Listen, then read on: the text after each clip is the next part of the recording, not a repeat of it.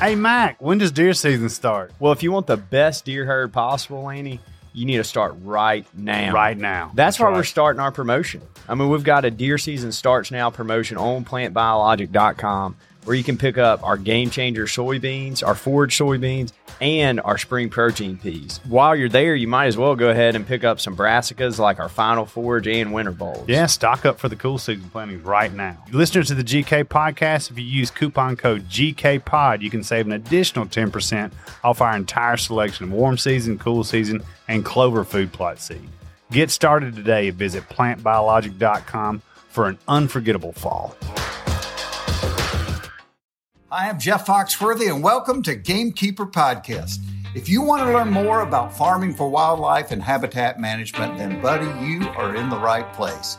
Join the Gamekeeper crew direct from Mossy Oak Land Enhancement Studio as they discuss the latest wildlife and habitat management practices, news, and of course, hunting. There's no telling what you'll learn, but I'm going to tell you, I bet it's interesting. Enjoy. We're live in three, two, one. Mitt, it never fails. We get, always have something exciting happen. But welcome to West Point, Mississippi, the Gamekeeper Studio, home of Mossy Oak. We are we're proud to have you in here. We're looking uh, at talking about food plots. Love talking about food plots. Lanny, we've got a guest that we we had Mitt on. We've got Mitt Wardlaw. Yeah. Mitt was on back last uh, January when we had that really cold weather, and he explained what was happening. The scare. The scare that I think we think might have helped might have helped our clover. Is I don't possible? know. No. I don't know. Okay, sorry. I don't know. I don't know if it hadn't helped really- anything. I, I think maybe it hurt some stuff we don't like more That than it our hurt our clover or There something like that. But it definitely hurt. Uh, I had some late stuff and it wiped it out. I had some early stuff and it lived. You know, Hmm. so it depends. I'll let him tell us what happened. But I don't. My point in saying that I don't want that again.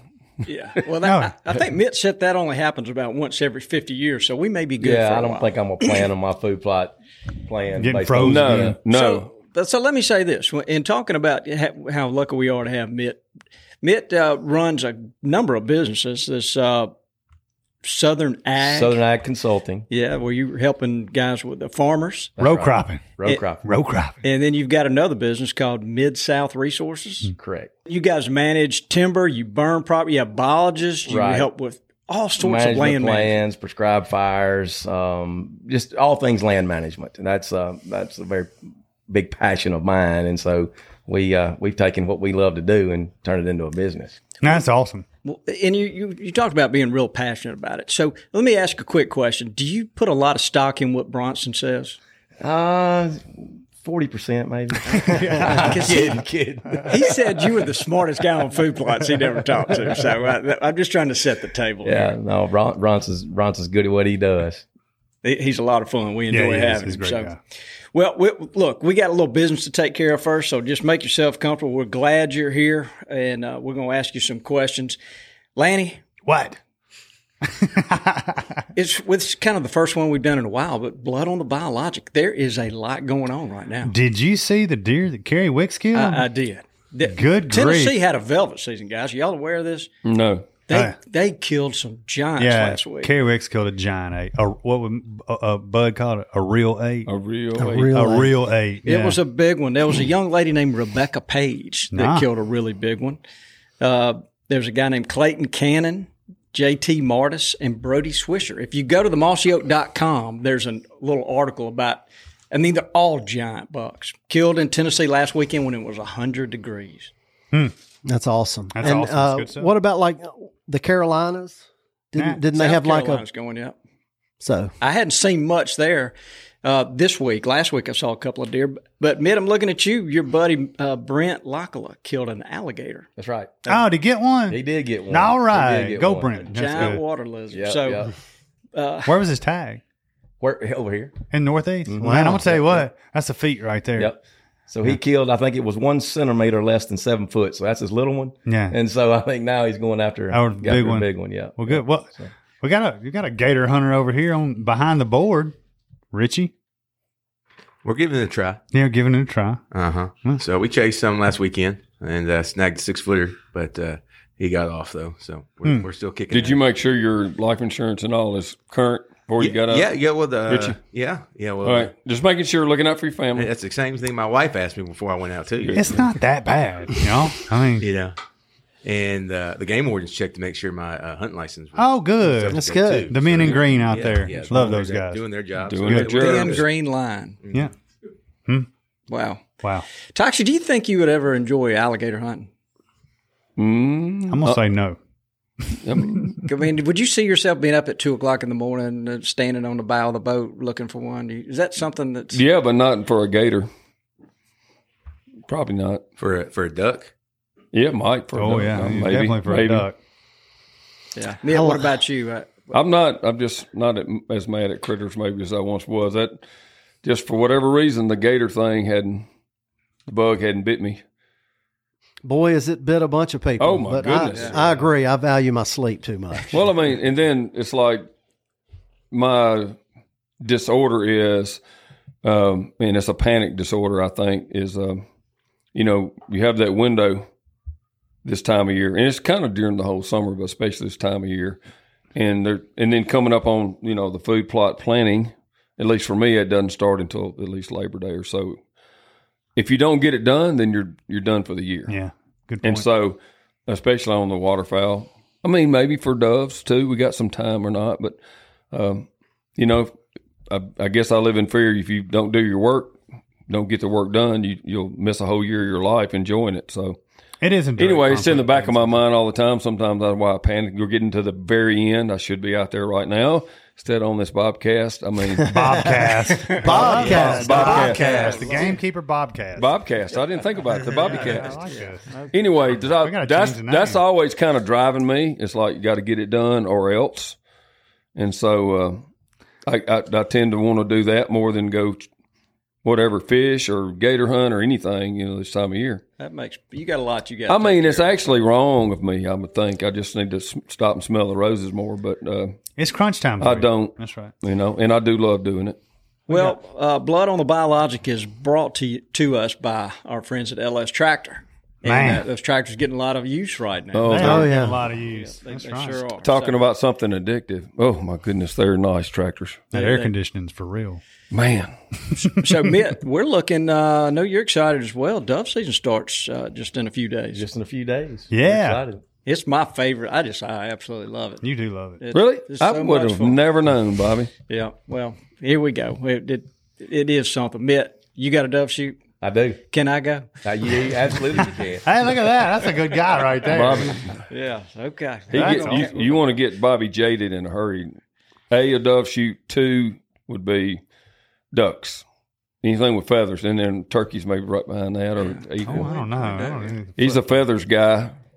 Well, I am. I, I do like shooting a shotgun. Mac, let's get this thing back on track. Who is this episode brought to you by? So our, our first sponsor is going to be ATN scopes, and those things are sweet. Well, I tell you what, Brett Briggs loves his. He's uh, he's after the pigs with it too. You know, I didn't know that you can record with that scope Oh, and then yeah. bring it back and put it in your computer and look at Some it. Some of them you can, yeah. See how many pigs you missed. Yeah. Yeah. And you can you can watch the scene unfold when you're when you're actually doing the deed. And there's so Killing much your pigs. definition on those things. You can see the blood squirting out of the pig. Nar. That is incredible. Bobby. Yeah. Well, you know. Well, who else, Mac? We've got Moultrie feeders and spreaders. Well, it's that time of year, guys. So Uh, we've sure been using them. That's right. Yeah, that's a new product for me. I hadn't been using them for like 30, 35 years. Uh, okay. And then we got one more, Mac. Who is that? Somehow this one slipped through the cracks, but uh, we were asked to ask people to subscribe to the branch uh, on mossyo.com. It's a really cool. It's Yeah, it's informative. a consumer newsletter. Kind of keeps you tuned in to what all we've got going on across the enterprise. So, Yeah. It is. very well put together. Well, yeah, it is. What So it's my- I, I wonder who does that. I don't know. Yeah, so that's my little daughter. So I'm real proud. It of is her. a broad range of topics, and all of them are very informative. Yeah, so you get a little peek of everything that's going on in every little corner of the enterprise. So yeah, sign up. It's Yeah. free, just to you know. So I think they go to mossyoak.com backslash the dash branch. The branch. They can Or honestly, they can go to mossoak.com and it'll direct them to it too. Prob- Probably will. Yeah. Yep. So, Mac, we need to make sure we send uh, her an invoice for that, please. Yeah, Uh, he- yeah. I've already sent that. Right. That, that good you'll deal. actually write the check for us. There's an invoice. So. Well, that's right. We could we could uh, we'll figure that one out. Yeah, we'll get it. We'll figure it out. Uh, send it to her department anyway. wise.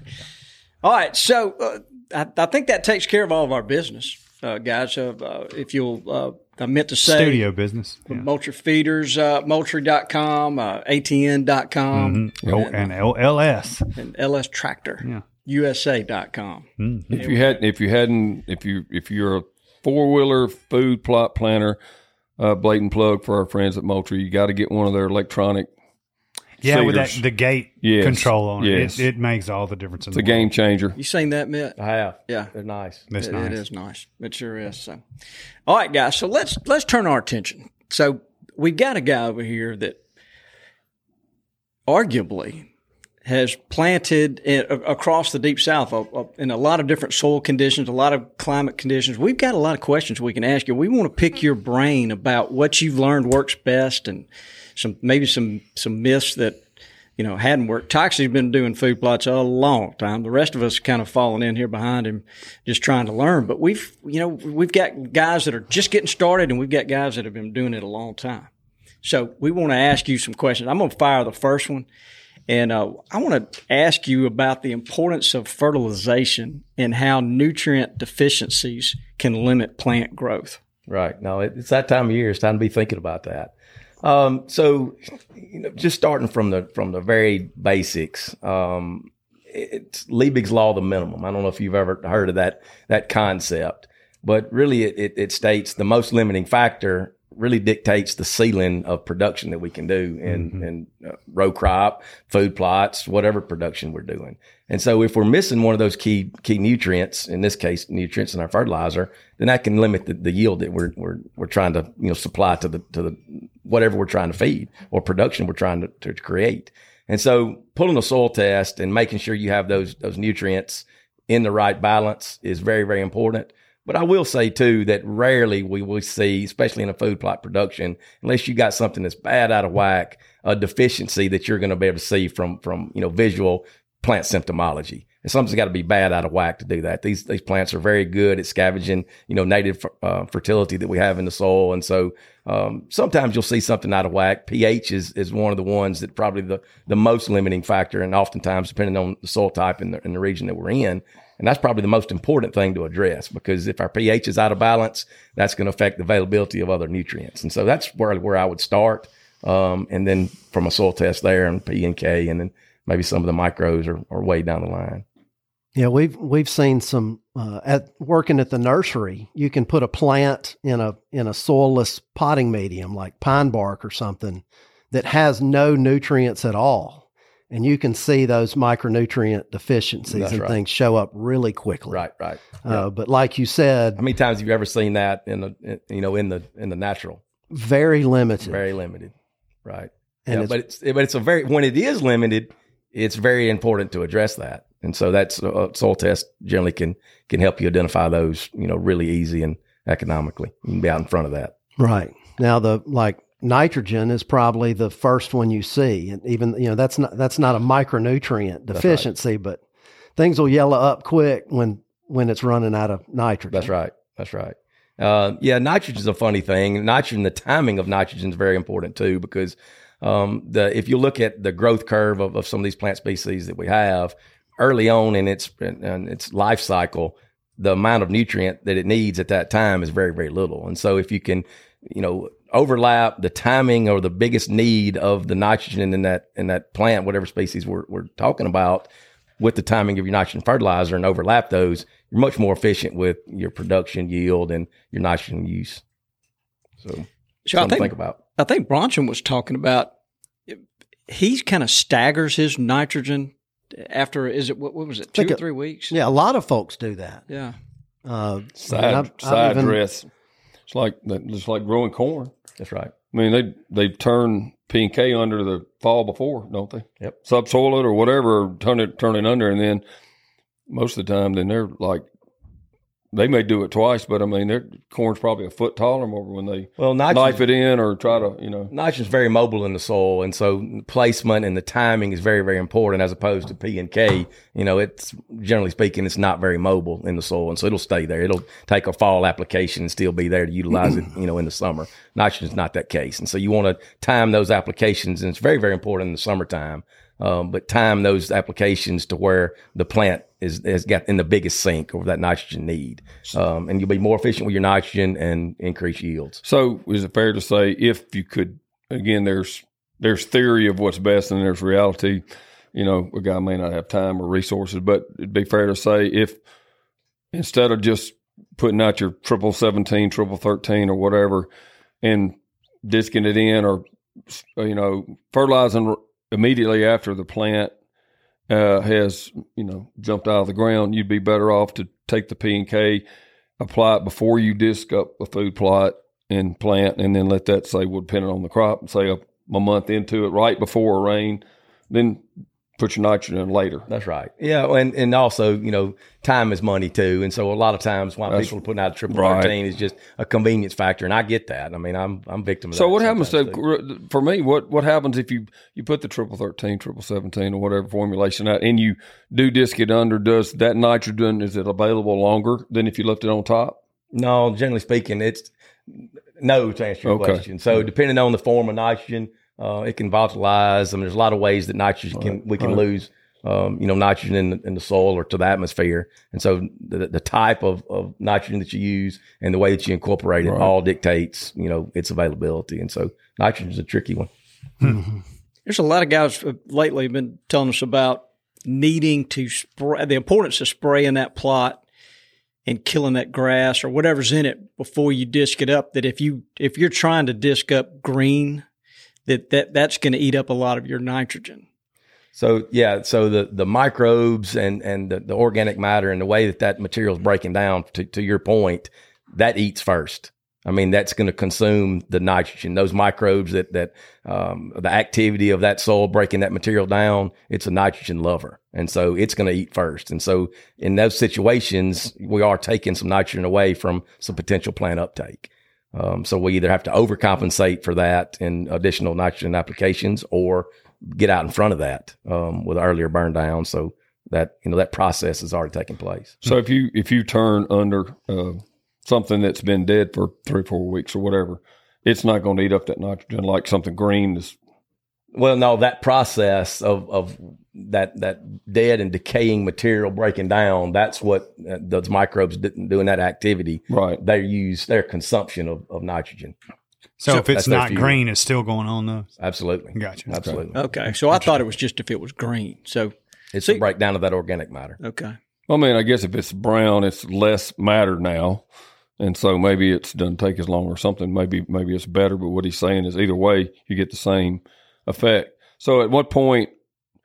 I guess it's depends on what you what was that green matter? What's the soil like? What are the conditions? I mean, how many microbes does your soil Right. already have? And but I mean, generally speaking, if somebody were to disc under a, a fair amount of green matter, what what how long would you want that to sit there before you know it would be back kind of normalized? Well, I really think this conversation is is somewhat insignificant in the process of the utilization curve on nitrogen. So when you look at say a, a fall planting of wheat, Right. I mean, we're interested in those first 60 to 90 days is what we're interested in. Mm-hmm. Well, the nitrogen use of that, that wheat plant at that time is negligible. I mean, so we'll, we'll put out 125 pounds of, of N on a wheat crop when we're taking it to yield. Well, from the time we plant it till Christmas, it may not use, but you know, 15, 20 pounds of that.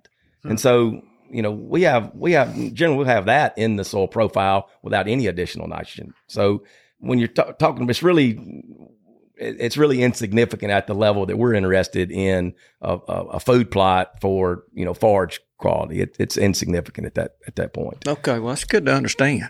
Yeah, I it's, guess- it's confusing. Uh, Well, all different- that carbon to nitrogen ratio and all that stuff, it, it gets confusing. It's So- like a whole class on that. Yeah, I can't imagine how complex soil chemistry is.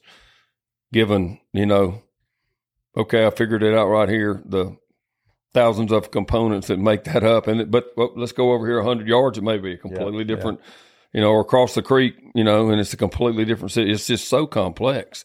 And then what plants are there? What do you compare? I mean, it's just. I guess that's the bad and the good because it's no matter how smart you are, there's so much to learn every time you go and what Oh, you yeah. do. You know. So an, another way of putting what you you just said is we may be making it harder on ourselves by we may be thinking about this. Yeah, I think much. I think a lot of people can overthink that, and and especially in the in the window that it's important to us. Yeah. You start getting into you know the wheat tillering and thinking about yield and the timings, and then that's that's another another ball game. But that's Right. not really when when we're thinking about wheat in this particular situation. Um, when we're thinking about carrying it to yield, it's really beyond the point of palatability for it. It's not even interesting to a deer anymore. Right. And so really that's that that's somewhat insignificant. Can you get into situations to where a nitrogen application will make make sense in uh, during the time frame that we're talking about? Absolutely. But I still think it's it's a little more insignificant than than some people try to make it. Yeah. So I'm just checking some of my stuff too, and I, you know, a lot of stuff I would just feel like it's correct. I'm not, you know, claiming to be sure of myself, but then I'll try it. But it seems like uh, a big cold snap coming will sap nitrogen, and it seems like when I've been able to time it, and it's hard to do, a little extra, you know, not a lot, but just a little side dress of nitrogen, it seemed to help when it got real cold with some of these plants. Uh, namely, would be say cereal grains, and also to a degree, I think, yeah, Brassicas. So it, it's interesting you, you had the observation because actually the opposite can be true if you hit it too much too early with nitrogen and we get too far along in the vegetative growth. Actually, that can make it more vulnerable to a freeze or Right. things like that. And so, um, you know, depending on that's why those spring freezes are so so important to this midwestern wheat crop because if they're already to the tillering and and way up toward the reproductive stages, it can be very very damaging. They could have taken that same freeze a month ago and it would have been okay.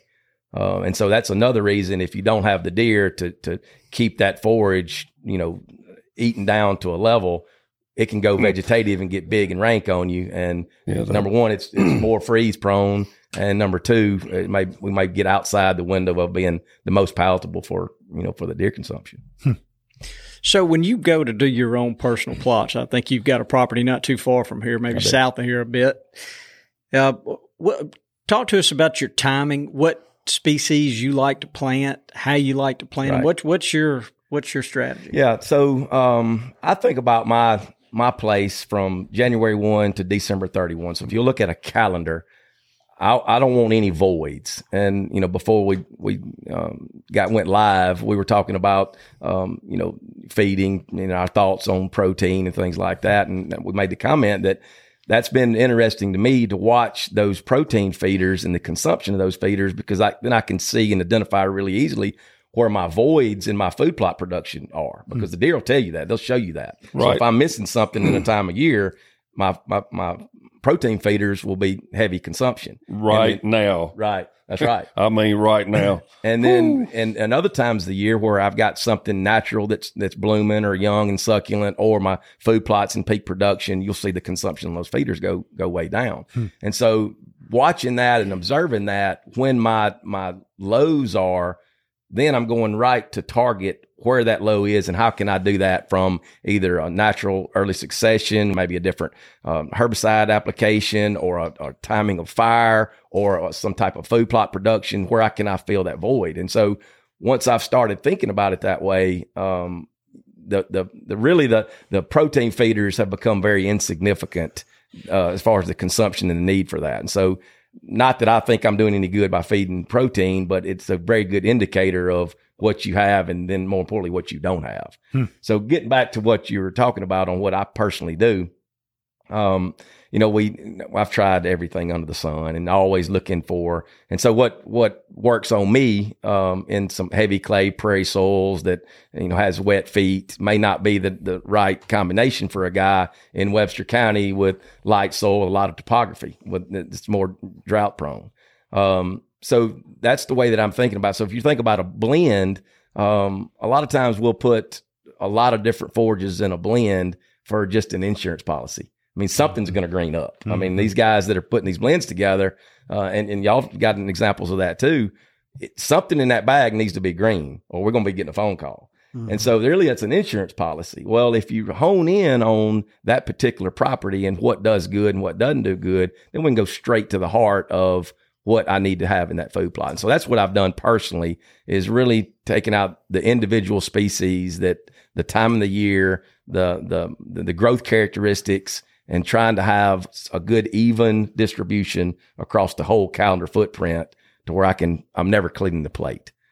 That makes a lot of sense. So, what percentage of your property is in food plot? So my place is, is fairly unique um, in the sense that it was in production row crop in the 90s. They planted it in CRP. It was a colossal failure uh, with the oak um, stand that I had. And so they planted it over three years' time. Year three had a decent stand. Year one and two, it was terrible. And so I timed it just right, just by accident. It's when I, when I acquired the property, it was coming out of the, the CRP rotation. So I was able to take that green ash that that had taken the place of, of all the oaks. We took that out, so I put a lot of it back into open ground, and so I've got a lot of open ground that I use for food plots, summer and winter, and then the rest of the open ground I, I, I manage it for early succession. Nice. And so I've got a lot of open ground. I said that to say that I've, I've got a bunch. So I've got um, corn and soybean rotations that I have um, that I also run with a companion crop because I've got more acres than I've got money to manage that. It's very expensive, you know, especially when you're dealing with you know summertime plots and keeping the fertility and all that in. So I'm looking for ways to where I can have that same level of production but decrease my inputs. And so I'm looking at companion crops to reduce the nitrogen. I've got uh, some corn soybean rotations that are five years old that I've not put one uh, pound of nitrogen on. And so that's, you know, I'm looking for those opportunities. And um, since I've got more acreage in this case than money, why chase 180 bushel corn when I can plant two acres probably cheaper with lower inputs that's making 120 bu- I mean yeah 120 bushel of corn. Um, I can just grow another acre of corn as opposed to because it's really about um, miles to feed. And so the way that I'm thinking about that and really my when I have enough acreage in in a certain um, forage really I'm thinking about turkeys.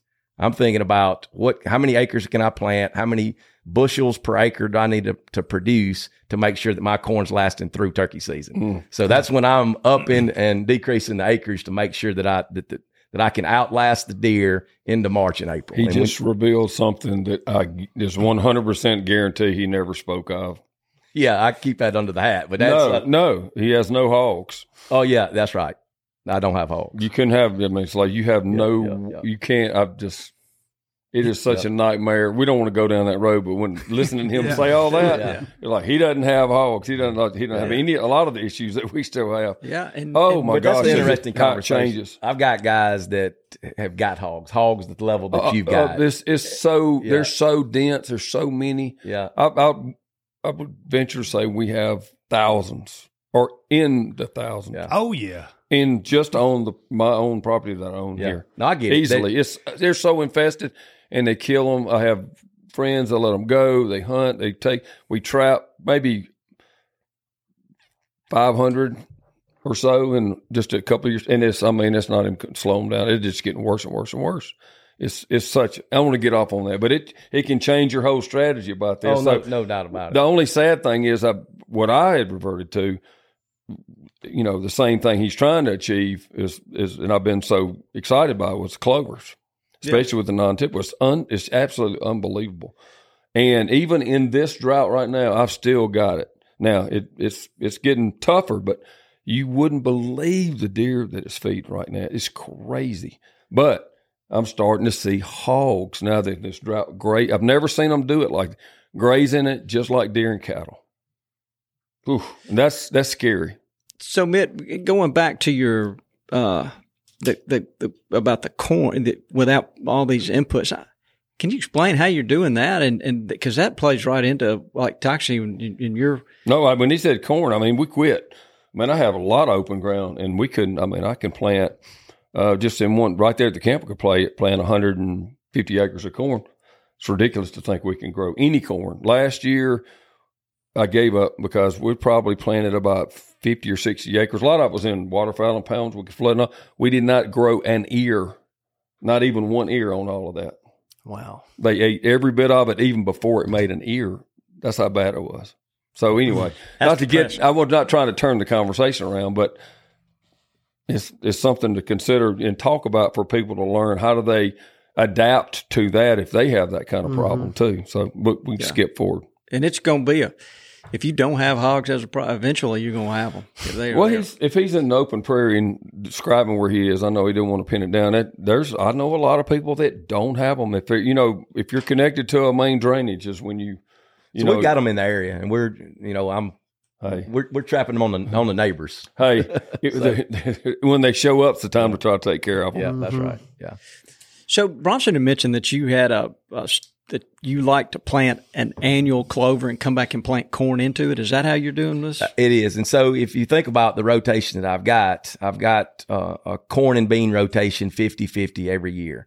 And I'll have a companion crop that I grow every winter with those two crops. And so if you think about that rotation, I'll have, in essence, three legumes to every corn crop. Hmm. And so two two clovers in, in the winter, the, the soybean in the in the um, you know growing season, and then the next year will be corn. Um, and so with that amount of legumes as a companion and a rotation crop, um, I'm able to grow, you know, 120 plus bushel corn without any nitrogen. So my understanding is that you know soybeans can affix a good amount of nitrogen, but you know like these annual clovers like Berseem or Crimson or Balanza, they can fix a good bit more. Correct. Those varieties are, are built to do that. And so if you can find one that does that, but also has, you know, a, a really high, um, you know, deer preference, then that's a win-win. Yeah, our I believe our Clover Plus has that Yeah, uh, Berseem in it. Right, right. So um, you know those that's that's nothing novel. These breeders are looking for those clovers that that produce that that abundance of nitrogen fixation. So um, it's it's there. It's taking um, converting atmospheric nitrogen that's you know free to us uh, and converting that into a, a plant usable form and putting it back in the soil. How long would it stay in the soil till it's used, or is it volatile? Like No, it's it's nitrogen. It's it's going to move be moving around a lot. Okay. So that's that's a very dynamic you know Right. situation and, and happens you know comes and goes all the time. But the more that we can put in the soil profile, of course, organic matter is a pretty stable. Um, you know when it gets into the soil and it's a good source of nitrogen too. So it's constantly breaking down, more like a slow release nitrogen, if you know if you will. What would happen, like a, a perennial clover that you were able to get to survive for two or three or four or five years? What would happen to that soil under it? Would it not benefit greatly from a? the same thing. And so the, the way that I'm thinking about exactly what species to do in that system is the maturity date because I want my what I've learned is my planting date on my corn is directly correlated to the yield that I can make. The earlier that I can plant it, the higher the yield. The later I, I plant it, you'll start seeing that yield drag. And uh, and so the species of clover that I'm planting in that companion is is directly correlated to its termination date. And so if you move into a, a perennial that may last way up into May, June, July, then that's not very conducive to me planting corn. So in those situations, I'm planting an annual um, that has an earlier maturing date. So as it's coming down, I'm planting my corn into it. Um, and again, it's just it, it keeps the system going. So really interesting. Are you no tilling Yeah, this I stuff? Uh, no okay. just right, Yeah. right into the clover. Yep. Mhm. Yeah. Is that a heavy clay or is that a It is a heavy clay. It's How about that? traditional prairie soils. I mean, what type of planter would you use for no so standard got, no till or is it something special to it? No, um, and we've looked a lot of that. And of course, I, my, my line of work and uh, on my consulting side, um, the companion crops and the cover crops that we use in the production agriculture, I get to see what these these growers what works and what doesn't work, and uh, and so you can put a you can spend as much money as you want to on planter attachments that you know no till attachments or you know row cleaners and things like that. And what we've learned is just a good set of sharp double disc openers is as good as anything. Oh wow. Yeah, and uh, and so if, if you got a, a planter that's heavy enough to penetrate that material and get good seed soil contact, that's really all you need. You don't need the, all the sweeps and all the different technologies that, that we're seeing. Um, Yetter may be mad at me for saying that, but that's that's what we're that's what we've learned. Um, and So, if you, is there a difference in your planting depth depending on the type of soil too? no, there will be a different um, uh, setting on your planter depending on the type of soil and the material you got, but the, the seeding depths would you would want to stay the same. Well, that's good to know because you're putting that no-till equipment into reach for a, a lot of our listeners. Oh, no that doubt about it. normally would think, you know, that's way out of my league. No, no. So I've got a, uh, a, a one of my favorite planters, just a four row 7100 John Deere, John that, I've, that I've reworked. Right. Um, I've added a little bit extra weight on the toolbar just to penetrate, you know, through that that that thatch of clover that I'm planting into. But that planter has planted a lot of acres, really, really nice. How'd you adapt? Did you have a heavier set of blades, maybe, or Uh, no, I didn't. So um, I actually put uh, some railroad iron on the uh, on the toolbar oh, just to make it? just to make it heavy. It's just a much. Do you have to go slower because of that, or is it just? well, I, I generally plant three to four miles an hour Yeah. anyway, and so you want to. that's fine. Yep. Sounds like we need to find an old eight row for Clay to turn into a four row. I've already gotten We one. got one. I've got a couple of them Yeah, actually already. one. So yeah. And then you know, Great Plains, John Deere, and there's a lot of good no-till There are. uh, drills out there that that, a bunch. that we use, and that's, that's what I'm planting my soybeans, and of course all my winter food plots uh, with that no-till drill. And so I, you know, but I've got a Great Plains was we've used, but I, this soil is so hard and it's dry like this. Those coulters just run over the ground like a rubber tire. Yeah. they won't even cut it. So if when the, the no-till coulters are up front, you, it, it's all about you know uh, pounds per square inch. So Right. The more stuff that you have touching the soil, the the more flotation, if you will, that it's Right, got. So what what we've learned is that if you'll pick those no-till coulters up front, if you'll pick them completely out, it'll put more weight on the double disc openers Right. and give you your give your planting depth. We had an old John Deere drill. It was nothing on it but just sharp those sharp blades. It was an old one, but it really did a great job. That's right. So, for people that don't know what we're talking about, the double disc openers on a planter is two. They look like plates, Yeah, and they're sharp kind of touching plate. each Yeah. other on the front, and they create an opening in the dirt. The seed comes through a hose, drops into the opening, and then uh, it closes the soil some type of slit closing in the system. back. Right. Typically, that looks like some round plate, but scalloped and turned on its side a little bit, and it covers, you know, covers it back up. The I guess the serrated looking coulters. They go in front of the double disc opener. That's right, and kind of pulverize it a little bit. You know, But he's saying that that Just- makes it kind of Yeah. float on the surface Yeah, um, more. when it's that makes I- sense. I've just always been if it's so hard because some of it's really. I mean, some clay there's clay soil and then there's clay soil that it that I feel like I'm tearing my drill up, and if it's that dry, I think I have no business with no more soil moisture wasting seed at that when I just wait. you One know, one thing myself, Mitt- but I, I may be wrong. one way Mitt may be winning is that he's planting into a living mulch of clover, and so yep. it's shading the soil surface, and that may actually one help with like the tilth of the soil, Yes. and two it it may have a little bit more moisture. Whereas if it was something that was previously disked and had a bunch of rains on it or sprayed, it may be kind of hard, more hard on the surface. Yeah, and so actually the the opposite problem is true in the in the in the spring is getting enough dry days to go in Yes. there and we're planting. But the fall is where you'll see where the ground can be really hard. But if what my process in the fall is once my annuals in the places where I don't have a, a, a summertime crop growing, um, is I'll go in and, and burn it down, chemically burn it down. Um, as soon as the, the, the, the clover or whatever um, forage I have, when it matures and goes down, I'll keep it clean the rest of the summer. And so even I was at the farm earlier this morning, and even in this extreme drought that we've been under, I've had some of my fields clean for you know six weeks now, and you can take a screwdriver and my moisture is right at the top of the ground. And, you know, even during all this excessive heat and, and drought, and so it's just there's nothing there to consume that moisture, and that thatch is on the ground to protect it. Um, so I'll Yep. I'll be able to plant right into moisture um, when when whenever we choose and get the seed right up. That's awesome. I mean, even with my little poor man no till technique, I've uh, that I've described a million times, uh, even without a rain, I've I get a great stand. No doubt. Yep. just because that moisture is trapped right below Right. that thatch. I mean, even if you're conventional teal, I mean, if you'll keep it clean and then when you do disc it, make sure you follow that that planter or the the seeder right behind the disc. Um, a lot of times it'll be a lot of moisture right there. Won't last very long um, after you disc it up, but that's a very effective way. Yeah, That's- I mean that's what I, I've even, especially when you're trying to plant moist soil plants and traditional farming techniques. I mean, it's easy enough to grow them in moist soil, mud and stuff. But uh, I found that I have to follow that. I mean, I I will break the soil like either early in the morning or late late in the day because you lose it in the summer. You lose it. It's- crazy. Within you tell me if I'm wrong. Within an hour, you lose massive amounts of soil moisture. Depends on the soil type, but absolutely. So we would follow right behind that with a cultipacker, and we had so much more success growing more soil seeds by, I mean, literally just trying to minimize every minute that the soil's cracked open. And and usually we'd cultipack it twice to try to get it back, you know, covered again. And I mean, nothing will save you in a severe drought, but it helped a lot. So, Mitt, what are you? What are your thoughts on this regen uh, farming or regen food plots? Uh, I think Luke is working on your farm on some of it, isn't he? He is. So they've got uh, him and Bronson. They've got a study they're doing.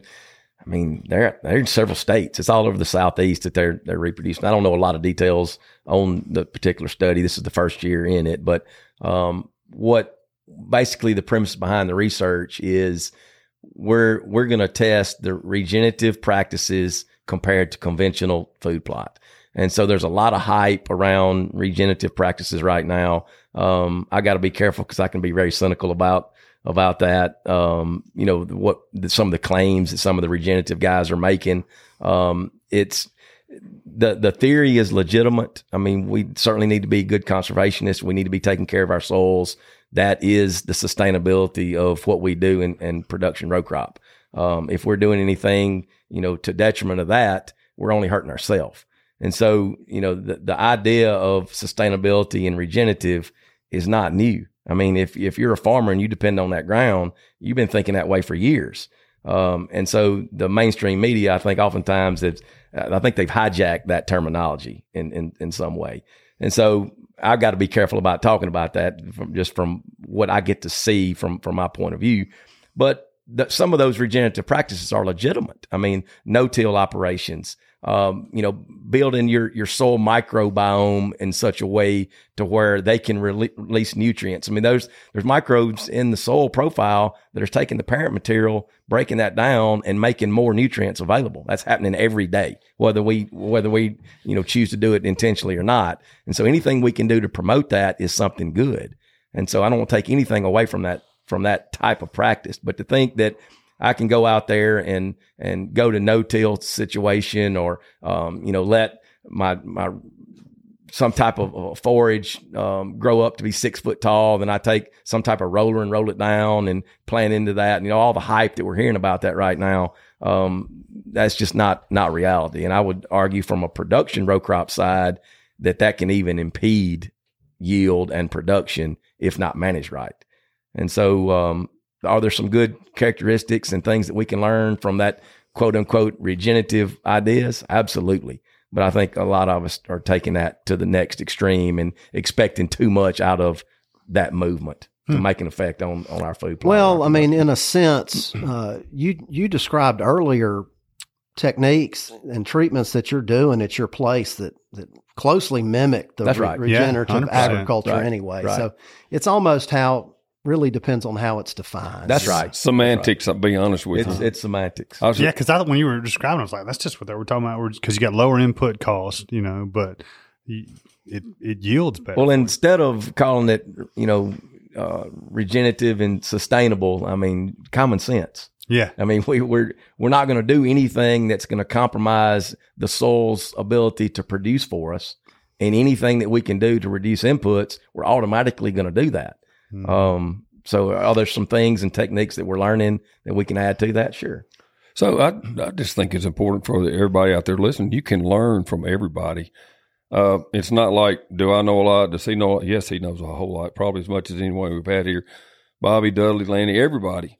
But I kind of equate it to you do. I mean, we we've learned. I've learned so much listening to biologists, people like you. Eh, But I was making a point about this. The we, hear more and more. The most important word in managing a place is versatility. You know, Mm-hmm. in the same way with all this is such a complex science of soil and planting things and techniques and you know the point from is l- listen and learn as much as you can and make your own place versatile diverse and try things Yeah, don't be You know, closed minded. that's right so i mean do you, i mean you probably have more of all the answers than anybody but just like we talked about uh, the sustainable you know plan well test it Yeah. Well, if you know, that- you know, try point- things, try try things, people, and learn. Because I mean, for me, it's hard to get me off of something I've seen work again and again and again, and it's really easy to see me try something new where I failed again and again and again. You know, Well, that that's to your point. If I've got any answers that somebody else does, is because I failed so many times. That's I mean, so exactly- I'm, not, 100%. I'm not afraid to, to try something new and to be very very observant. um, and it's and then from you know the, the the world that I come from from a crop consulting, it's really easy to get duped into tradition. Yeah, we've opinion. got we've got a way that Paul Paul did this, and it's hard to see any other way. And so, and even for me, I mean, we got we got a routine. It works. We know it works. We've had success, and it's hard to see outside of that. And so, being observant when you do try things and give it an honest, uh, you know, observation. That's where I've, my biggest strides have, have come from, and just watching, being observant um, from these different techniques that I'm trying, and and being critical of them.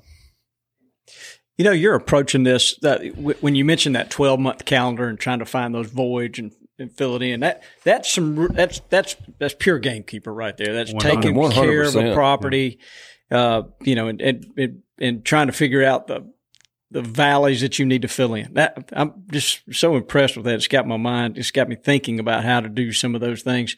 But then we have a lot of guys, and I could also fall into this bucket as well. Well, I want to have a fall food plot that's just as attractive as it can be, so that I can pull in as many deer and No see as many deer as I can that fall and that winter.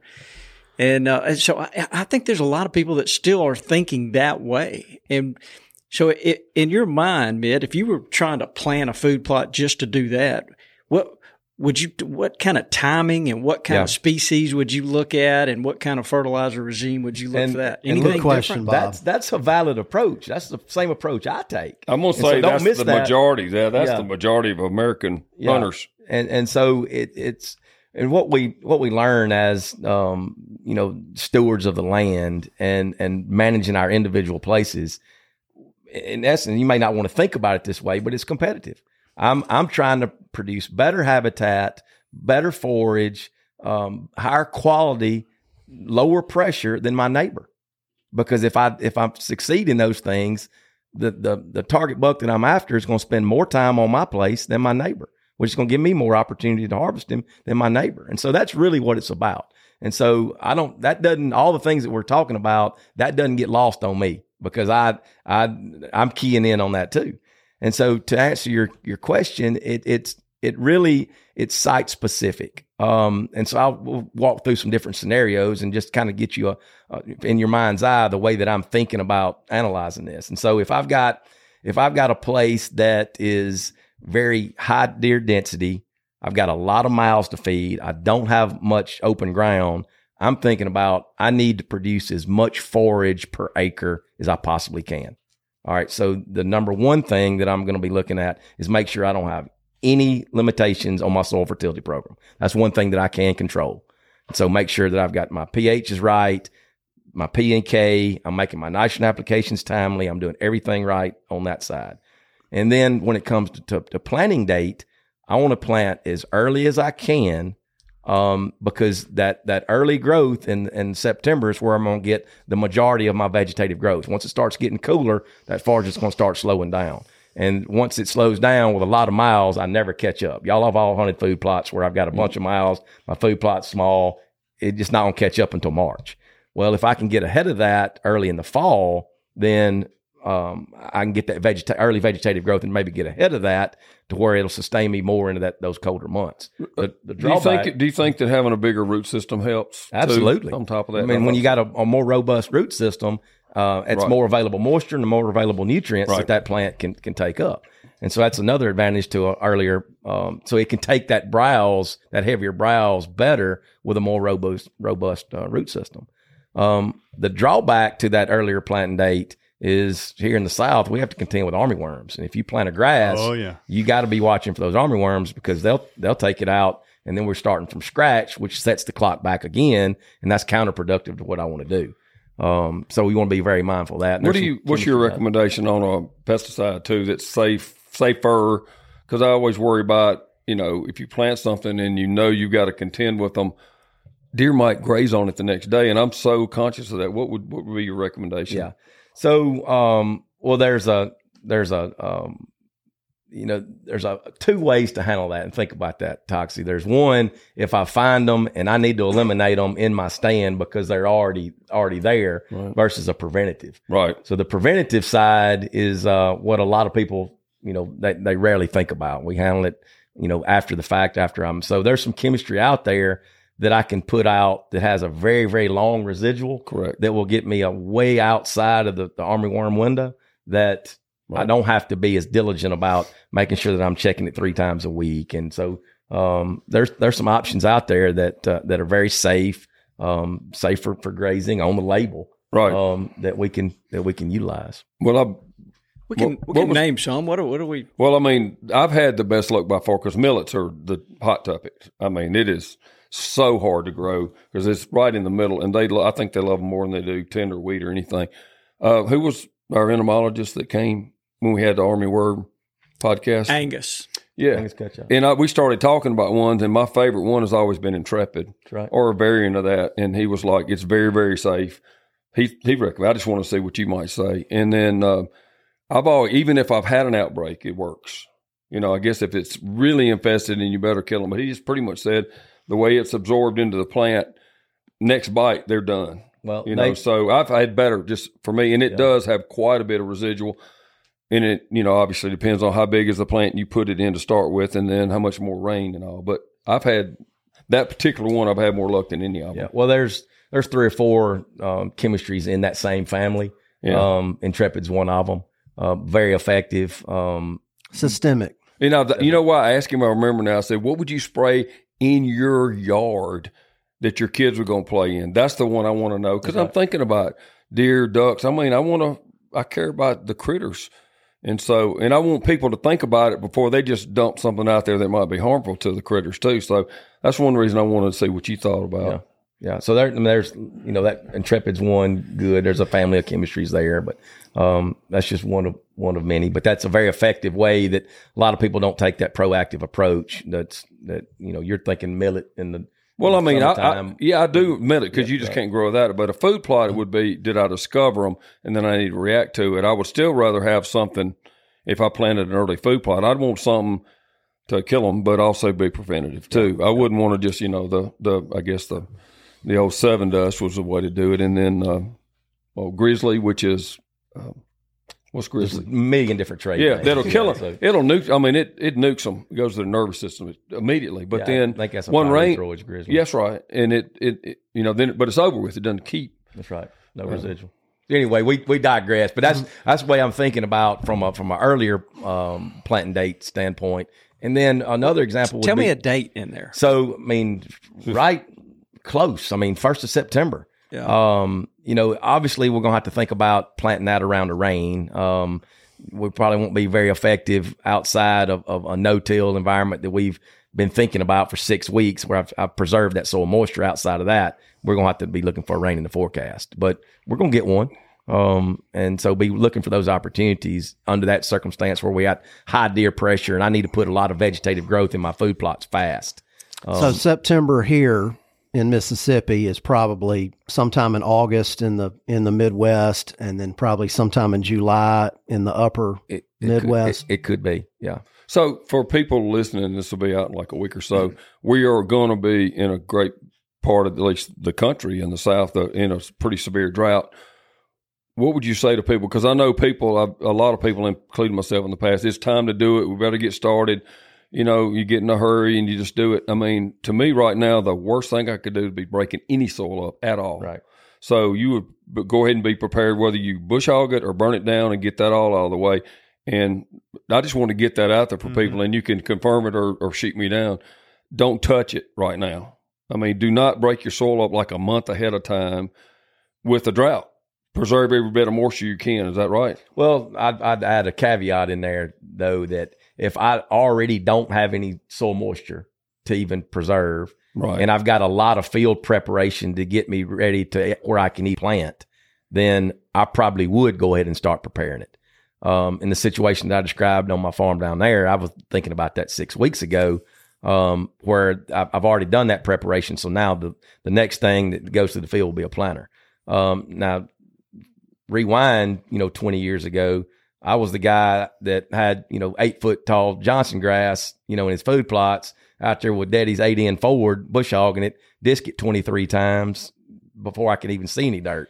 If you're in that situation, then I probably would go ahead and start, start getting going so I can be in, in better timeliness Yeah. on that rain. I resemble that remark. Yeah. I better Oh. get on a tractor. and honestly, I think that's the You got an majority. 8N. The majority That's the- a fancy one. Yeah, the majority of people out there may be in that condition. Also, I'm saying maybe at a minimum, go ahead and get it bushed down, bush hog down, Yeah, or burned right. down, or something. Get it to where yeah, yeah. you know it's a lot easier to not have to. You maybe got to cut it 15 times instead of 23. You know, There's so many it depends on, It on really that is. question. That's exactly what I was thinking. Bronson will be proud. Yeah. For the guy that's got the eight foot tall um, grass and, and ragweed, uh, one thing that I found very effective in this, because I've, I've been there before, is, uh, and I, I don't know everybody's capability of doing this, but a lot of times you can bush hog. This is generally the driest time of year. It doesn't take very long for that, that grass to dry down or the, the soil moisture content or the moisture content in the leaves will dry down quick.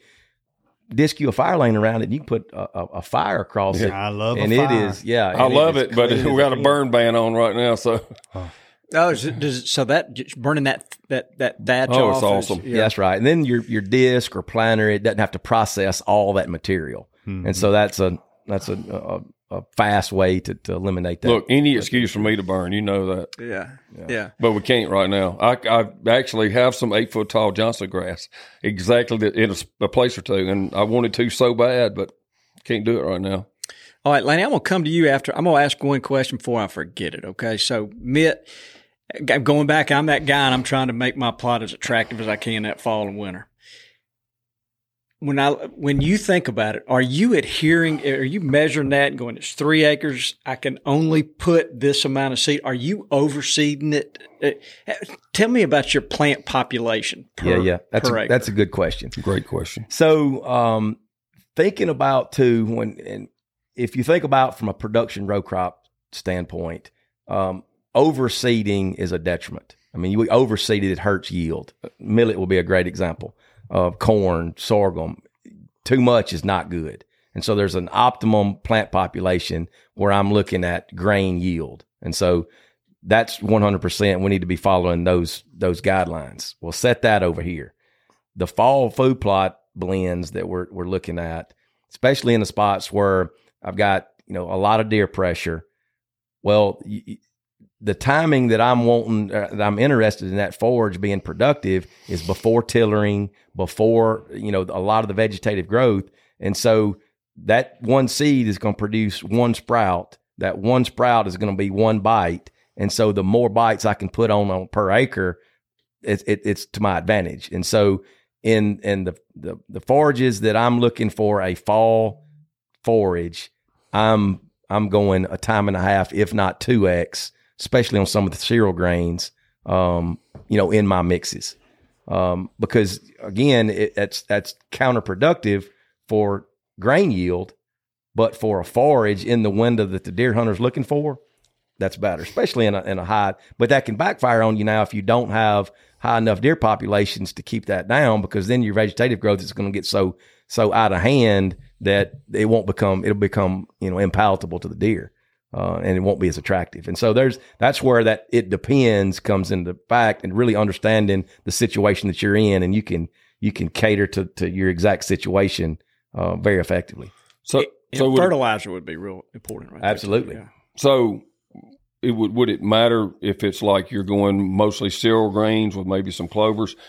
Seems like if to me, if you include like radishes or brassicas into the mix of that conversation, you need to be a little careful because if if if you don't have enough pressure, they're shading everything out because it's a big paddle, right. you know, shading the ground. So, uh, you know, I was just thinking, you know, with this maybe heavy up the cereal grains, but still be a little more conservative with the big leafy stuff. But it still brings up an important point because in the mixes, you've got different, um, you know, curves of maturity and growth curves within those forages. So what you don't want to do is have two forages in there that can be competing with with one another. And so a good example of that would be uh, heavy seeded uh, wheat with possibly a, a crimson clover. So the wheat would be competing with my crimson clover in the very important times. And so that would be something that to, that we need to be thinking about. What I do personally is after the the wheat or the cereal grains start to tiller in the spring and become not as palatable, I'm coming in there in, in February, March, whatever time it is, and putting a, a, a selective herbicide over the top of my clovers to eliminate any competition from my cereal grains, and then that gives my my clover, um, you know, full full steam ahead to go to full production, full seed production in preparation for the next year. So take me back to this uh, this, this food plot. I You- thought I was going to get to ask a question. I've been sitting over here being patiently quiet for 68 minutes and 45 seconds. Bobby asked all my Buddy, you got questions the I have floor. written Go. down. And then you're going to All ask right. another question. Eventually, I'm not going to have any questions to ask. go ahead. Go ahead. So, Jump in. I Man. want to talk about clover establishment in the South. What's your what would be your prescription for getting? I- I- It seems like you're planting more annual clovers than perennials. Am I- No, that's probably 50 50. 50 50 can you so if you're going to establish a new clover field in the south perennial clover let's say Mm-hmm. what timing you know what are you going to do can you take us back to, to the 101 and what you're going to try to do there Yeah, yeah. and assume that a lot of our listeners are doing traditional, you know, tillage and all that stuff. Right, right. So yeah, and and the the the method of planting, it, it's really just seed soil contact. If I can get seed soil contact, whatever method I, I, I have, whether it be broadcasting on, on top of the ground and then bush hogging over the top of it, whatever I can get to get seed soil contact, as long as I can get that, the method is really irrelevant. Mm-hmm. So I'm just thinking about what's the most effective and the the least costly, and more importantly, what's what can I do with the least amount of time investment. And so that's why I've chose to go to, to a no-till system. But that's not, I mean, you can do a myriad of different things. Um, but the clovers, the, the same way, outside of a few species like crimson that really jump early, you know, in the, in the fall, that can give you some forage, uh, um, uh, you know, early. A lot of the other ones are slower to establish, especially the perennials, the first year on the perennials. And so I'm always adding a cereal grain in there for my, you know, so I can get that early green up and I have some good high quality forage uh, and some desirability um, because the clovers, as they establish, generally they're not they're not good forage early early in the season. So to that point, the earlier I can get that established and get it going, then I can take advantage of those those warm days in the fall that I can get more vegetative growth on those on those clovers. And So early establishment of those clovers is important. What you don't want to do though is plant too early. We get that rain, get that germination, and it turns off hot and dry. Our root system is very, you know, small. It can't sustain that that drought, and then we we lost it all. And so there's a there's a fine line in there of getting it right, and we got to be lucky as we as we press the, the envelope on that earlier side. I mean, you know, we need uh we need need a little rain in there to do that. But when when that all that comes together, it's um it produces a much higher value clover that first year. so you're going in just looking at soil moisture more than anything and when to plant as early in the in the fall as you can with adequate soil moisture And the reason why I'm I'm I'm saying that, Lanny, when you when you're looking at say we'll use Balansa clover for example. I don't know if you've ever gone behind mature Balansa clover and looked at the soil surface. Soil surface. It is I would I would be it'd be interesting to know how many pounds of seed are on the ground. It would be hundreds. Hundreds of pounds of seed, clover seed. And so the next year after that, I've got clover now that's already germinated. It's germinated probably two weeks ago. So that tells you right there that it has the capacity to be growing, actively growing and doing Mhm. even right now. Right And so that was back early August. And so just being observant and watching that, it you know the plant species will tell you you know what what I want to do and what I can do. And so with those with that um, uh, reseeding and coming back from reseed from last year, those fields they'll have six to eight inches growth more than the newly established stuff that I do this year because of the timing of that. And so, you know, if you're thinking about the, the forage and and you know what can I have as a killing plot early on, earliness is where it's at, Mhm.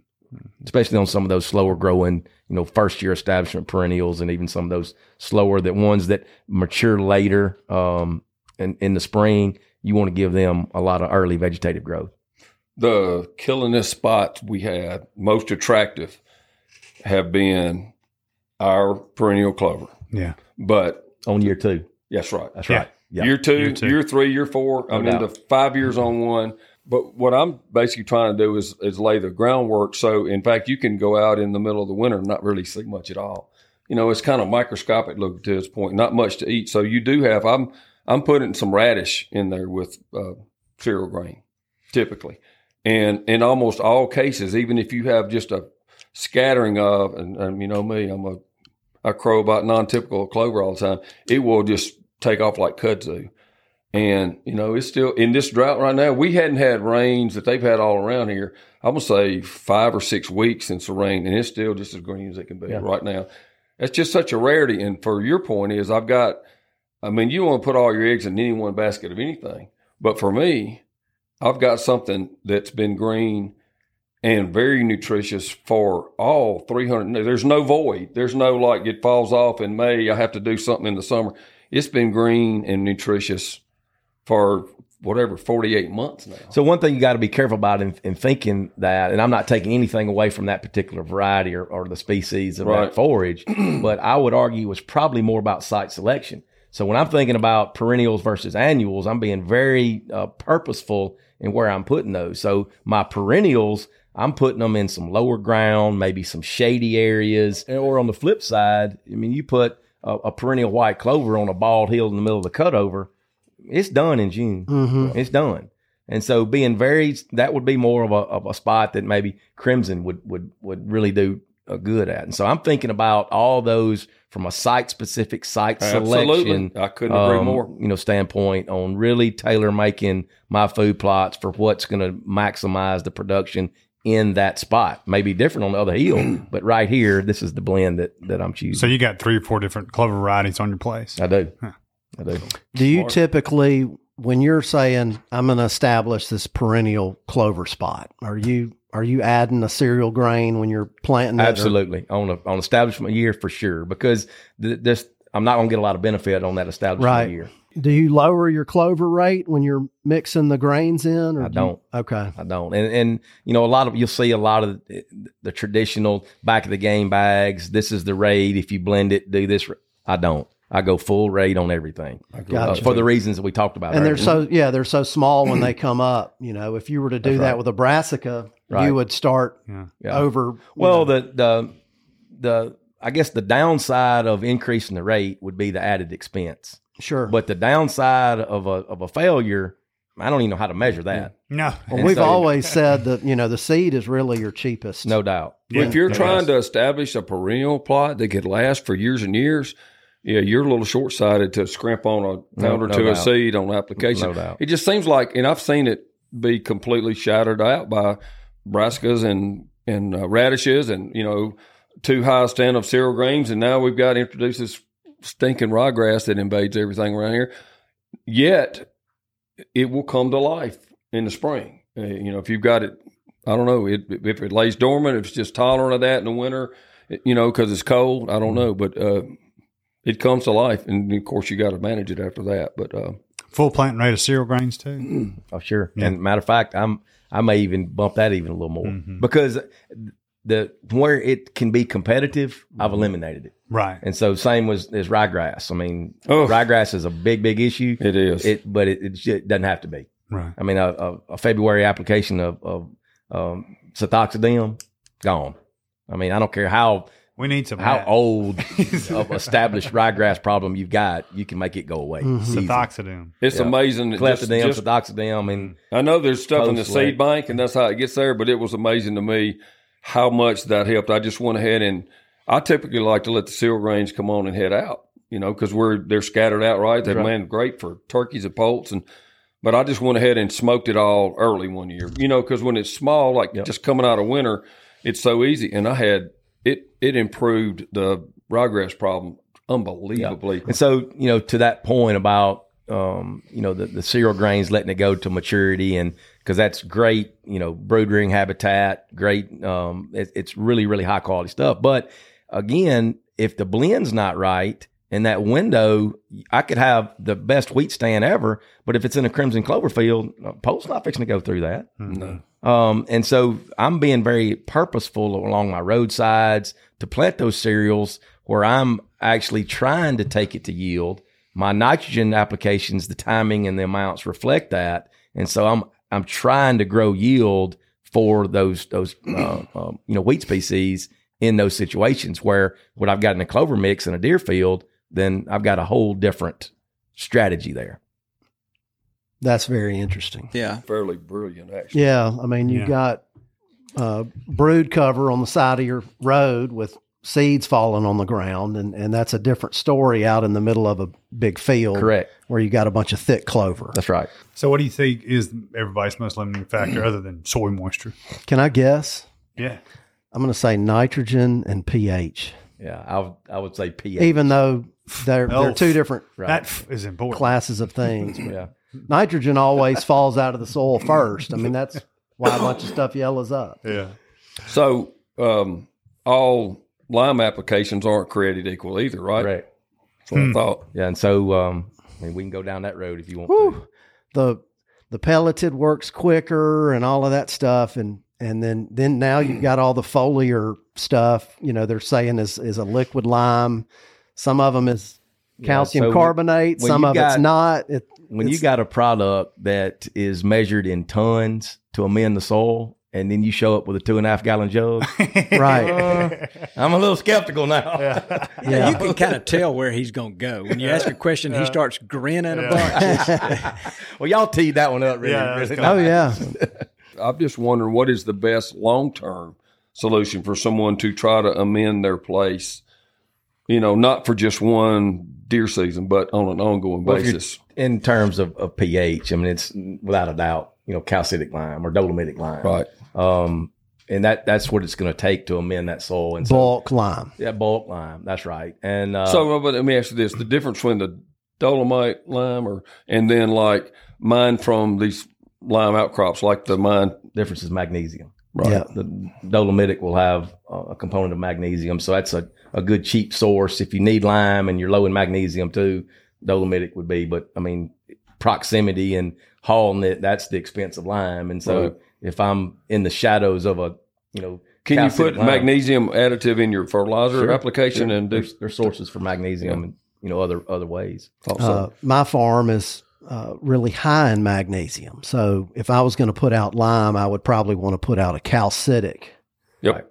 lime. And uh, a lot of people say that you want to have a two to one ratio of calcium and magnesium. Uh, that's kind of a, I don't know. Some people disagree on that, but uh, a lot of people say if, if it gets too out of whack, you can have like the surface crusting over things like Yeah, that. Yeah, so that that two to one, you got to be really careful there because you know some of the prairie soils, it's not unusual to have eight, 10, 12,000 pounds of calcium per acre you know, Yeah. from the soil test, and so that two to one, you know, wouldn't be you'd, you'd get all kind of toxicity um, from a magnesium level that high. But Right. you go to Georgia, um, where you may have a CC of two, um, then that could be very applicable. Where their Yeah. their calcium contents could be you know two and three hundred. Okay, so while we're here, I got to ask because it seems like we get a lot of opinions. How much lime do you? Are you one of these guys that says, "Well, the soil can only digest or process a ton a year," or, That can, or can it do more? So that that's absolutely can do more. And so it, it's a chemical reaction. Um, and so when when you apply that lime to the to the soil, the depth of incorporation matters. Um, so the exposure of the soil to that that lime affects what you're talking about, how much it can it can be utilized. And so on a production level, um, we'll generally cut it off at five tons. You know, if it's calling for that high, if it's calling for more, and we've seen some call for more, we'll we'll do a subsequent application the next time. But you know, the the one ton a year adage that that's all that's not that's not the case. So, how deeply would you incorporate in most soils? um, the rooting depth of whatever plant species that I was I was doing. I'm so sure. six, Six- six, yeah. six, seven inches. Okay. Yeah. So, two two tons, if it calls for it, is no big deal. No, no big But deal. you I would, I the would- more it is, the more it is, it's more important to incorporate. You think? Uh, well, that's going to be the speed of the reaction. So if I've got a very low um, soil pH and I need to make that amendment faster, incorporation is going to get me there quicker. Um, will it work by you know surface applying? Sure, but just not as fast. Sure. One more question, also. Okay, so I've got a standing clover crop that's been there, and obviously I can't incorporate, and you don't want to because I did apply once, and I think I killed it. I think we just put too much. You know, what would be what would you want to do? Because one of the things Kenny talked about is clover plot he's had for like ten or twelve years that he was able to keep the pH at a constant by adding some. What's what do you recommend to people who want to Yeah. keep that clover going? And they did a test and feel like they need some more uh, P, uh, higher pH. Yeah, and so unless you put lime on that field that covered the clover, Right. six inches deep, that, that didn't kill it. Okay. So it was right. something else that, that, that happened there. But it, it's no different than our, our liming applications we do in pasture. Right. Um, the, the best shot is to do it than to not do it. Right. And if I can't incorporate it, still put it out. It's just going to take a little bit longer for that soil reaction, that Yeah. soil chemistry reaction to happen. I've read where most types of lime can move into the soil about an inch a year on average. So if you were to put a ton a year out and you did it over a long time frame, just freeze and thaw and, and whatever will kind of suck that in. That's uh, over That's time. you know, it's that's good in theory, but most of us food plotters, you know, we're dealing with you know sub ten acre fields, a lot of Right. times uh, acre. So you're having to beg, bar, and steal just to get somebody to come and put out lime in the first place. For sure. And so exactly. you know, in theory, that spoon feeding would be good, but logistics, if if I'm calling for four tons and I've got an applicator that's willing to come do it, I'm putting all four tons out Yep. there, Right. Um, just because I don't know when I'll be able to get him back. Tons, I mean, uh, tons of lime. That's that's a hard application. It's hard And- to do on your own, and it's it's in It's one of reality, we we talk about how important lime is, but in reality, a lot of folks that are listening can't get a big lime buggy and a right. lime truck to all of their fields. That's I right. can't either, Yep. and so I feel like a lot of us are forced to use the more pelletized, more right. expensive pelletized lime. Yep, yep. But it's still it's it will make a big if that is a A limiting huge factor. difference. That was by far the one that can make the biggest impact the fastest. If your pH is out of whack. What do you think about the uh, folks talking about how pelletized lime, you know, works quicker? Uh, my understanding is it's all about the grind of the lime. Yeah, whether the- it's but the chemistry of the pelletized lime is a little bit different, and so it, it lends itself to a faster reaction. But when you start talking about the, the grind and and the, when you said all lime is not created equal, that's absolutely true. Um, lime is, is measured, and actually Mississippi's got a state law that it's got to, to do. So it's it's the calcium carbonate equivalent or the RNV, the relative neutralizing value. And so that's a component of the type of material and the, the consistency of the grind. And so if it's big chunks, obviously it's not going to react as fast. If it's small baby powder type, it's going to react a lot faster. And so that relative neutralizing value is a very important number to have. If you've got, um, you know, a, a R and V of 80% and my recommendations calls for a ton of lime, I need to take that ton, yeah, times or divided by the 80%, 20% more to get that same recommendation if I have an R and V of, of 80%. So important, important to, to, to know Yeah. that. Never heard that. Yeah, that that is, and I'll tell you, there's been guys sit on that couch that have told us, "Hey, it gives your soil can't process more than." You know, a ton a year. Yeah, that- so it is kind of absolutely not true. kind of confusing because Yep, we, yep. we've heard No, a I bunch of that. Yep. and, and we look, oh, we're looking at you, and we we we we believe what you're saying, but we're trying. We want to make sure we Bobby, that's what you tell everybody. Well, be like Ronald Reagan, trust but verify. Yeah. Well, and it, it may be that just they've learned stuff in the last since the last couple of years and ago. that but- you know that may work on somebody else's soil, but, But- not you know not but- on. well, it, it goes back to it depends. You know, yeah, I mean, it's been some older people sat there and said that. Right, right, right, right. No telling. Paw But- paw. So, what about oats? What do you think about oats? Oats are a thumbs up. O- Oats. Um, you mean to give you a quick little blurb about each Yeah. one? My opinion. Yeah. Um, they're not very winter hardy. They're very um, uh, desirable from from a deer standpoint. They give you that early. We actually learned from that past freeze that there's probably the least tolerant from you know the cold damage. So wheat's a thumbs up. Yeah, wheat and oats. Wheat and oats. Yeah. So, wha- what about I mean Austrian? oats. Yeah. What about Austrian winter peas? as far as highly desirable in the right spot, but probably won't last very long because that deer are going to key in on them um, and really prefer them and pick those out of the blend. Yeah, Ladino clovers. Ladinos, I like Ladinos. Yeah, they're very hardy depending on the variety. I've got some that's uh, seven years old. That's that's what I'm Yeah, talking That's about. That's killer right there. Yeah. What What about chicory? Chicory, um, I'm indifferent on chicory. Um, I'm going to probably be a little more purposeful uh, in my plots. Chicories, I can take it or leave it. Red clovers. Red clover is my new hot spot. Um, reds, reds don't they don't give you much in the fall, but they will last a long way into the summer. And so that's that would be a good alternative to some of your summer type annuals. Reds will go a long, long way. Reds are one, one of my new favorites. What about awnless wheat?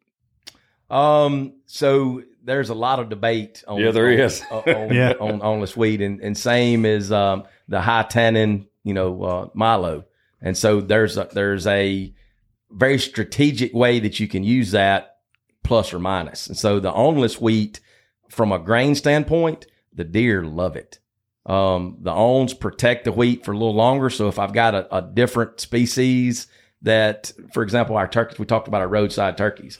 I'm planting on wheat for my turkeys because if not, the deer, deer eat it. The deer will eliminate it But the turkeys don't. Bo- it doesn't bother turkeys a bit. They'll still. because it'll be on the ground. It'll be hulled out on the Uh, ground. right, you know, right, Over right. time, that's where the turkeys are going. What about vetch? I was going to ask Vetch. Yeah, vet, vetch is vetch is the place that I put where I can't grow soybeans. It, it handles browse really well. Uh, the thing about vetch is so expensive, and so when you when you look at at vetch compared to soybeans, I may can plant soybeans two or even three times for the price of one acre of vetch. Right, So we need to we need to. Are we talking about American joint vetch? American joint vetch. the weird genus that's Well, hard to Yeah, uh, hard, pronounce. it's hard to get, hard to pronounce, and hard to pay for. Not the actual genus Vicia, which is the true vetches. Yeah, it's the American joint vetch. What I'm Right. talking, but a great species. I love it. Very hardy and works in small plots where soybeans or some of the the more vulnerable, you know, summer type legumes won't work good. American joint vetch is dynamite. What A lot of folks in the low country. plant. Alfalfa. Yeah, there you go. Alfalfa is good. Alfalfa, you got to be careful um, because it will not tolerate wet feet. It likes it will not tolerate low pH. You got to have your fertility right with good drainage. But alfalfa is as good as anything, and it's very hardy, very persistent. They got Roundup ready varieties now that are easy to manage, keep clean. Um, alfalfa is is is good. I saw a beautiful stand of that on, on campus the other day. Wow. Yeah. So I'm hearing people chatter about black oats. What, what's the different about the black oats? So the, the where you see the black oats and as a lot of the the production row crop um, cover crop blends. That's where black oats are are you know very popular. They uh, they put a lot of forage on. So that's what the the production row crop guys are looking for. A lot of above ground biomass and black oats are they're fairly inexpensive and they do a really good job of. doing- You don't hear much about them in, in food plot blends. Yeah. Probably, you know, Persian would be another one that, that you need to put on your radar screen. There's some new Persians coming out. It really, that you are- see it a lot here in the prairie just from it. Yeah, but people planting it years ago. Persian but that's- oats or clover. But I'm talking about the Persian. Native, that, that that native Persian is thumbs down. Yeah, we we're trying to eliminate that. But the new hybrids that are out now, the new varieties, a lot bigger leaf. The Persians you're referring to, that real small leaf Persian, uh, grows in all the ditches and the roads, and you can't get rid of it. It looks Uh, similar to red clover, It, it does, but different. right? Yeah, I grew some once upon a time. But you don't see it much out of the prairie. I, I don't see that's it on right. acidic And it's, soils. it's almost invasive in, Yeah. in the prairie. but the new Persians are yeah, not like that. They're It was it was the most beautiful clover I've ever seen. In March. Yeah. And by late April, it was so tall and so stemmy and it stunk.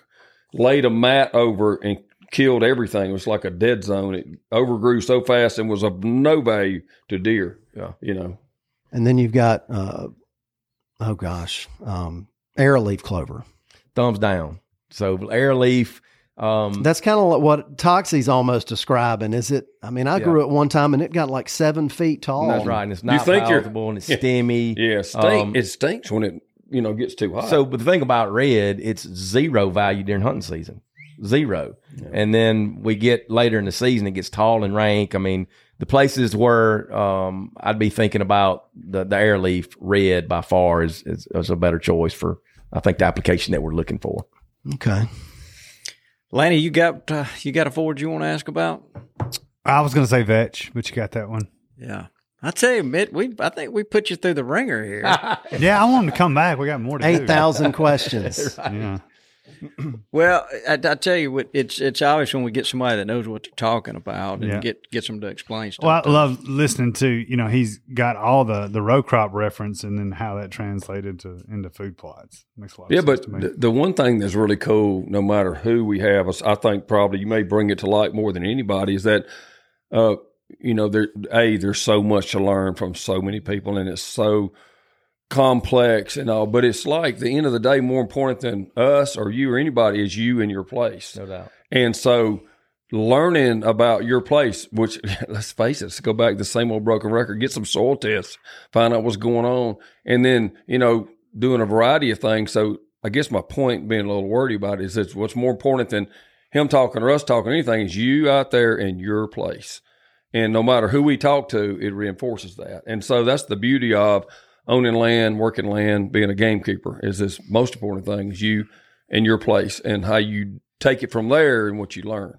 Yep. You got you got where you are by being curious. No You doubt. know, uh, Yeah, you know the, the big question of what you know, what's the one food plot blend that's the best, and you're going to say it depends. That's right, And, right. Uh, but it's because you you're curious and you've been trying all kinds of different things Right. over the years. so did you grow up around here? I didn't. I grew up in Batesville on a hog farm, about uh, sixty miles south of Memphis. I bet you that yeah, I Batesville's pretty close, man. Oh, that's, yeah, that's right. around here. I will guarantee you that I used to unload hogs from where you worked when I was at Bryan Foods working on. No, no doubt. My my dad has sold your dad a bunch of hogs. Well, I've unloaded. and, yeah, I used to come when I'd come home, living at home. I'd come home. I'd take my overalls off, and I have to hang them up outside the back door before I could come in the house. yeah, yeah. What did you go to Mississippi State? I did, and just went to went to school over here, and never left. Oh, bulldog! Yeah, Look at that right. now. Oof. Oh, oh, that's right. We're proud of our, bo- our dogs, That's and right. especially our university. I knew it was a bulldog. I didn't even have to ask that. Um, oh, I do have a little shout out. Uh, I got a I got a text message last night. Uh, my nephew is a pike at the University of Arkansas, and he sent me a message. the The whole fraternity was watching the Gamekeeper show. Oh, they- wow. While they were eating dinner Nice. the other night, so Sweet. I thought that was that was pretty dang cool. Uncle Dudley. Go Yeah. Richie. Go Richie. Wow. Well, we know what you'll be doing next Tuesday night. That's if you're like these pikes, you'll be uh, Tuned Watching in. the show. Yeah, yeah. Well, is there anything you want? Anybody you want to call out to, or something? I tell you what what. Is one this the thing. time to say hey to mom? There you go. yeah. One Mom, thing I'm on the Bobcast. I want to make sure. Uh, can you give out the website for your Mid South Resources? Yeah, and so it's MRM Pros, or I, I I think the long handle would be Mid South Resource Management. Uh, but MRM Pros um, is a is a pretty good website that does a good job detailing kind of the, the, the work we do and the things that we that we think about. Yeah, that's how that's how a guy can can get in touch with That's you. Mitt Wardlaw. Now, Mitt, we've got uh, Richie's got a trivia question. All right, Uh, we're gonna.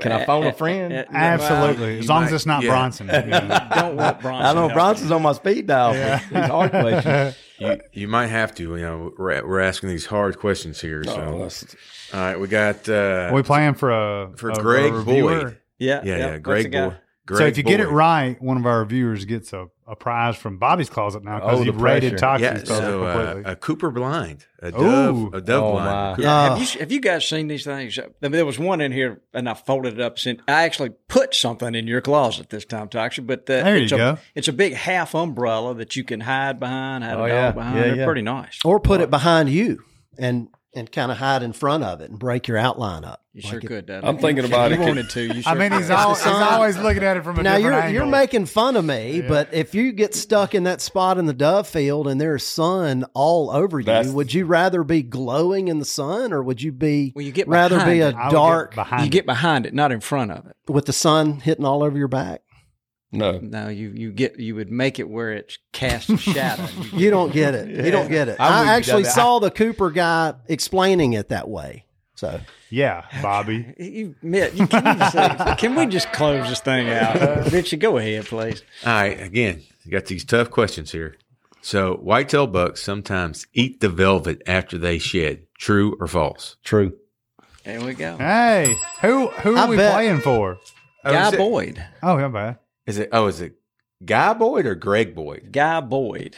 Uh, I was just- I tell you, Richie. Left us a review. Well, I mean, this is Bob. Is Bob's handwriting. Bob's handwriting. Yeah, The old And- Bobcast. and Bob's questions. yes. yeah. So I, I just thought not everybody knew that It, it that, is interesting that to, to bucks will eat their velvet. Yeah, yeah.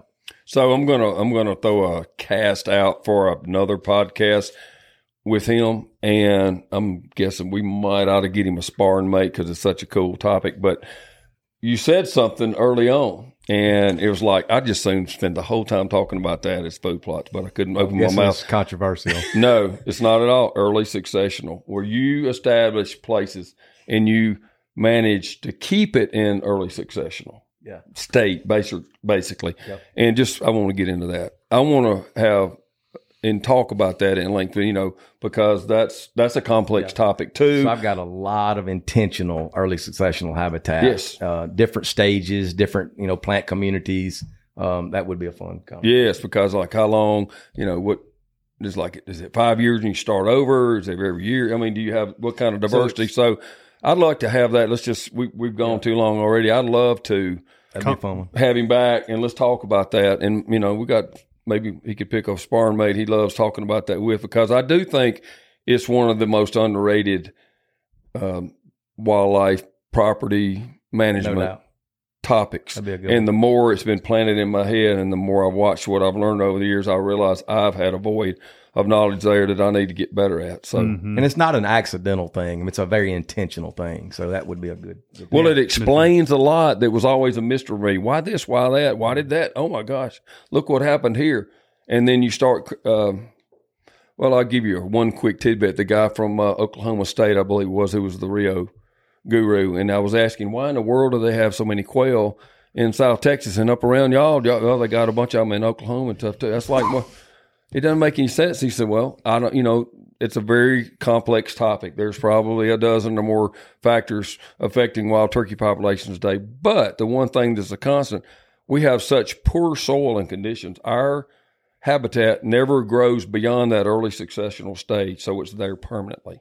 And I started thinking, I've always wondered why in South Texas they could just they just grow quail like crazy when we lost them, and maybe that had that just a light bulb went out with me when I saw the places that would hatch turkeys or keep deer there, you know, and so forth. And so the more I thought about it, the more I listened to really smart people.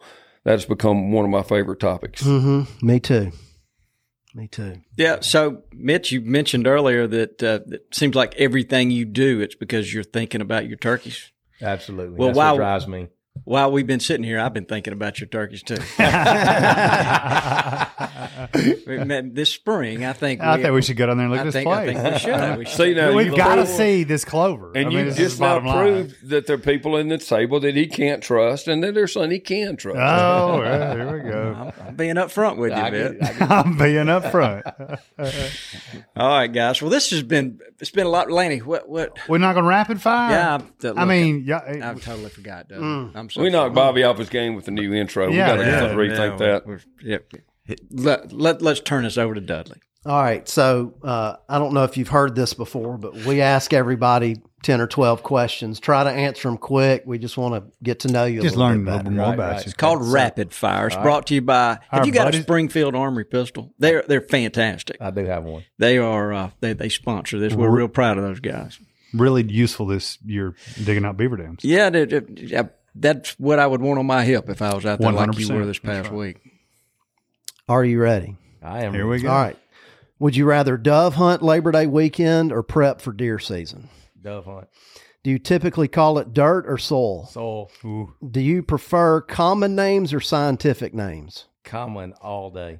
Uh, bologna sandwich with hoop cheese or Viennese crackers and hot sauce? I'm going Viennas. All right. Spicy boiled peanuts or regular boiled peanuts? Regular. Do you usually prefer hunting on the edge of an opening or further in the woods? Edge. There you go. Forced to choose, would you prefer to plant wheat or oats? Wheat. Would you rather kill a 160 inch eight point or a 170 inch 12 point? Eight. Good answer. Great Uh, answer. small property owner, would you rather have a dove field or a duck hole? Duck hole. Do you usually carry a rifle or a bow? Bow.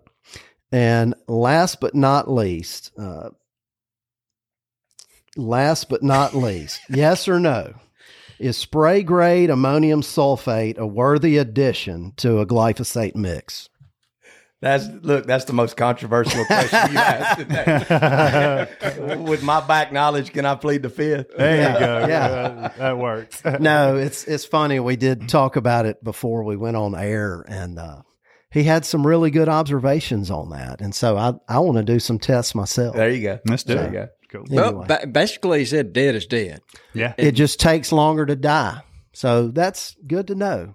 Uh, but where we, I think where we did agree is that if you've got a good water source, it may not be as important. But Right. if you're pulling out of a pond or you're pulling out of a well where there's a lot of alkalinity, like a lot of calcium, magnesium, all that other junk, it, it may be beneficial to add It it. may be, and real quick, it all depends on the product that we're spraying, and that'll be on the label. It'll tell if it's got a propensity to be more acid or be more alkaline with the efficacy, and so we can adjust the water with, you know, chemistry like what you're talking about, ammonium sulfate. So it's got a place.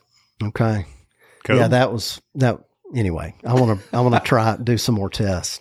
This may be the longest we've sat in here because the, the shot No, it's clock has looped. Oh, it has looped. Yeah, I mean, So Mitt's got to come back. well, Mitt, this has been a lot of fun. We appreciate you coming. Absolutely. And guys can get in touch with you at mitt at mrmpros.com. That's it. MRM Pros. Yep. There you go. Well, uh, we appreciate you Thank coming y'all. in here. next time we'll have him in for breakfast and just go all day long, have Yeah, a, mitt, then a have- mitt festival. Oh Yeah. my goodness. In lunch. Just mic you up as Y'all soon as you walk in the door. Patronizing now. No, So- it's serious. Mitt, I'll tell you this. It- it- I was trying to set Lanny up. I told Lanny that your name was Ward Mitlaw.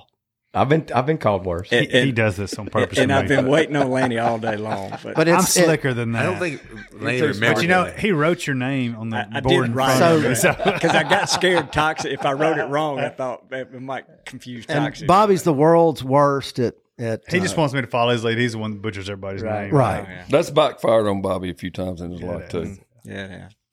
All right, guys, it's been fun. Thanks everybody for listening. Yeah. Uh, we, we certainly appreciate it, and be sure to check out the show on Tuesday nights on the Outdoor Channel. Outdoor channel. And uh, we'll see y'all. Uh, Happy food plotting. yeah, when need some it's- rain. It's, it's time to go. Yeah, it is go time. Why don't you say goodbye, Dudley? Goodbye, Dudley. Get us out of here, Richie. Thanks for tuning in to this week's episode of the Gamekeeper Podcast. And be sure to tune in again. Subscribe to Gamekeeper Farming for Wildlife magazine and don't miss the Mossy Oak Properties Fistful of Dirt podcast with my good buddy, Ronnie Cuz Strickland.